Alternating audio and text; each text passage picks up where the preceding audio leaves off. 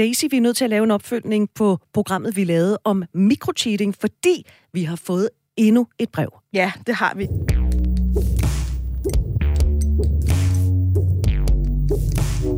Vi har faktisk også fået flere, der bare skrev, ej, god podcast, og jeg vidste ikke, der var et ord for det. Men det er der. så nu kan vi køjne det og tale om det. Ikke?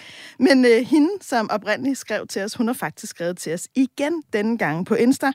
Og jeg vil lige skynde mig indskyde, at det kan du også gøre. Du kan skrive både til mig, du kan skrive til Brit, og du kan bruge hashtagget Vi har lyst. Men øh, hun skriver øh, simpelthen, fordi hun har lyst til at fortælle, hvad hun synes om det. Brit, øh, vil du læse op, hvad hun skriver? Tak for at være med i Vi har lyst. I behandlede min case rigtig fint, men jeg savnede mere om, hvad den skide telefon gør ved vores hjerne. Hvor sindssygt hårdt det er, hvor svært det er at afslutte et forhold, og hvor mange fysiske abstinenser der er. Min hjerne havde kogt i dopamin, serotonin og oxytocin i så lang tid. Jeg så slet ikke klart, og jeg kunne ikke se, hvad jeg gjorde ved min mand og min familie. Selvom vi er havnet et godt sted i dag med sommerhus og lystfuld sex, så har jeg for altid ødelagt noget i min mand. Jeg er ikke sikker på, at jeg nogensinde får ham til at sige, at han elsker mig, men inderst inden ved jeg, at han gør. Han vil bare ikke indrømme det, og ej heller tilgive mig. Jeg har affundet mig med, at vi har Pandoras æske med os, og den åbner sig en gang imellem. Så må vi tage en snak om, men hvorfor? Og så renser vi luften. Det er hårdt, og vi skulle lære meget om hinanden. Turen kan ikke anbefales, men vi er et levende bevis på, at man kan komme stærkere og klogere ud af en krise. Ja, så sukker vi. altså, vi, vi, ja, dybt suk. Og sådan lidt, altså, jeg elsker jo, at, ja, altså, tusind tak til dig, der har skrevet øh, både det første brev og det her. Der er jo bare så meget det her. Og nu hvor jeg høre brevet igen, så kunne jeg jo tale i flere timer. Så hvis du nu kunne tænke mig at tale sammen med Britt og en gæst øh, om det her i en time, så skriv til os øh, på lystsnablagradio4.dk, for vi kunne godt tænke os at lave et brev om langtidskonsekvenserne af utroskab. Og jeg har faktisk allerede en ekspert i tankerne, og hendes navn begynder med M. Hvis man kender min verden, så kan, jeg, så kan man måske gemme, hvem der hedder noget med M på tre bogstaver. Men øh, det korte og lange er, at... Øh, der er jo to perspektiver i det her. Der er jo både hende, der skrev til os, og hende, der skriver igen, men så er der jo også ham. Og ham brugte vi faktisk ikke lige så lang tid på i programmet. Og jeg synes, det, der kommer frem her, er enormt vigtigt. Han har ligesom valgt at fortsætte i forholdet. Han har sagt ja til dejligt lystfuld sex, sommerhus, familien, kærligheden, alt det gode. Og det, der slog mig, da jeg læste det her brev, der var mange mennesker, har mødt, der selvom de siger det ja, stadigvæk bliver ramt af de her følelser. Fordi selvom vi siger ja til at blive og siger ja i hovedet, så er det ikke det samme som, at smerten forsvinder. Og det er ikke det samme som, at man bare kan beslutte sig for at komme over det. Og det er jo lige præcis noget af det, der er langtidskonsekvenserne ved utroskab, som er så sindssygt svært. Jeg synes, det er et hårdt brev, nummer to, hun skriver. Altså det første, det var hårdt. Nummer to synes jeg faktisk er lige så hårdt fordi det handler meget om ham. Og det her med, at hun skriver, at jeg er ikke sikker på, at jeg nogensinde får ham til at sige, at han elsker mig. Den synes jeg fandme er hård. Ja, men det er... Og jeg, og jeg forstår det godt. Det er jo ikke, fordi jeg ikke forstår det. Det forstår jeg godt. Men hold kæft, mand. Altså et eller andet sted, at han, at han kan være i det der, det synes jeg alligevel er øh, beundringsværdigt. Helt vildt og, og beundringsværdigt af, af dem begge to. Også Absolut. at hun kan finde den der rummelighed og sige, jeg ved det egentlig godt.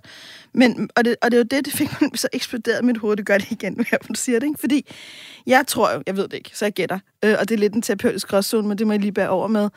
Jeg tror, en af grundene til, at han ikke kan sige det, det er det sidste værn, han har. Altså, det er ligesom det, han, han er jo på en eller anden måde blevet underlagt et bedrag, han er blevet underlagt en løgn. Det er også at blive frataget magten og kontrollen over ens eget liv. Man bliver frataget muligheden for at sige fra. Det, man så nogle gange kommer til at reagere med, det er at finde kontrollen der, hvor man kan. Jeg kan bestemme ikke at give dig det her. Jeg kan bestemme ikke at give dig det her, og på den måde også blive ved med at understrege, at smerten stadigvæk er der i mig. Så på den måde giver det... er en stille protest i virkeligheden. Det er en stille protest, ikke? Øh, det er nemlig det, det er. Og det er, og det er faktisk også noget, jeg vil sige, min, min terapeutiske ører blaffer lidt her, fordi hvis, jeg læser ikke dem som færdige. Jeg synes faktisk, det er et ret farfuldt sted. Fordi det kan godt være, at det kan have en eller anden balance, hvor han har sin stille protest, og hun accepterer det.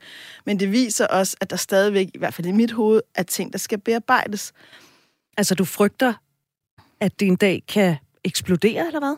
Ja, fordi når han har behov for den her konstante protest ved ikke at ville sige det, så er det jo fordi, at han ikke har sluttet fred med det helt, og det stadigvæk rumsterer lidt, lidt, lidt. Og jeg tror, jeg ved ikke, om det er det, men jeg, mange mennesker, hun skriver også her, han vil ikke tilgive mig. Og mange mennesker, jeg har talt med om tilgivelse, det er et stort emne. Øh, jeg ved også, at præster taler meget om det, men det gør vi jo også, øh, os der arbejder med mennesker på den her måde. Jeg tror, nogen føler, at for at tilgive, så skal de, kommer de til at sætte den anden fri for det, de har gjort.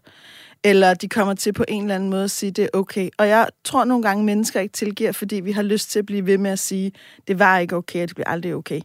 Og jeg kommer ikke til at glemme det. Præcis. Men det er også her, den er tricky, fordi noget af det, vi ved fra forskning om tilgivelse, det er, at når vi tilgiver, så slipper vi også os selv fri. Så giver vi i virkeligheden os selv plads. Det er jo også mega krævende, hvis man faktisk elsker et menneske, ikke at kunne sige det, ikke at kunne give det. Så på en eller anden måde, hvis, hvis nogen af jer, der lytter med, har oplevet det her med tilgivelse, så har jeg bare lyst til at huske på også, at tilgivelse er for jeres egen skyld, og man kan tilgive uden at sige, at noget er okay. For det er ikke okay, og det vil aldrig blive okay. Jeg synes, det der med tilgivelse, altså det, i det, det kunne jeg så tale om i flere timer, fordi jeg synes, det er simpelthen så svært. Altså, der er mennesker i mit liv, jeg gerne vil tilgive, men jeg er ikke sikker på, at jeg kan finde ud af det. Jeg ved ikke, hvordan man gør. Forstår du, hvad jeg mener? Fuldstændig. Og det, det, er, det er sindssygt svært at tilgive. Jeg tror, at, at der render flere rundt som mig, som ikke ved, hvordan man tilgiver. Jeg kan sige det højt, men jeg er ikke sikker på, at jeg har hjertet med i det. Nej, og nogle gange tror jeg faktisk også, at man ikke skal tilgive. Men det kommer også an på, er det en relation, man vil blive i, eller er det en relation, man lægger fra sig. Og så er der også en form for tilgivelse, som jeg kalder, og det er meget lidt fagtryk, det er bare noget, jeg selv har fundet på, under månen. og det jeg mener med under månen, det er, jeg havde selv en ekskæreste for mange år siden, som sovede mig meget dybt. Blandt andet forlod han mig et meget svært tidspunkt, og jeg fandt ud af bagefter, han havde været mig utro. Hvilket på en eller anden måde satte noget på min plads i min hoved, for jeg forstod ikke, han reagerede meget pludseligt, og det var et meget langt forhold. Jeg forstod ikke, hvorfor lige pludselig gør du det her. Det var et kæmpe chok lige pludselig at komme hjem, og han havde pakket sine ting og flyttet. Så i flere år gik jeg faktisk og spekulerede, for jeg tænkte, der må der være noget, der har fået ham til at handle sådan. For det var meget sådan, ikke som hans normale karakter. Så fandt jeg ud af, at det var den mest banale forklaring af alle. Han havde selvfølgelig knaldet en anden, som jeg kendte. Men jeg var nødt til at tilgive, men jeg har aldrig, til, jeg har aldrig snart mig ned med ham.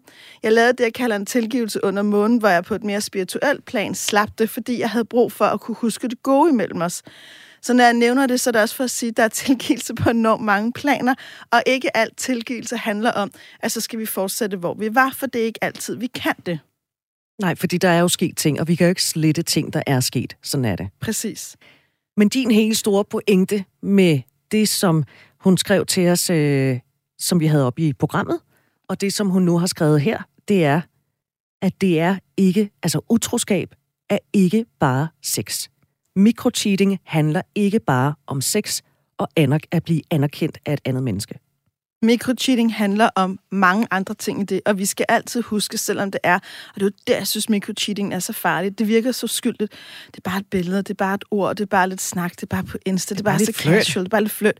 Men det er det ikke for den anden. Så vi er simpelthen nødt til at huske, at vi har et kæmpestort etisk ansvar, og vi har et ansvar for mennesker, der stoler på os, også selvom det for os virker som en lille ting. Skriv til os, hvis du synes, at vi skal lave et program om utroskab og langtidskonsekvenserne af det. Som du kan høre, Daisy har allerede en øh, kilde til at ryste ud af ærmet. Lyst radio4.dk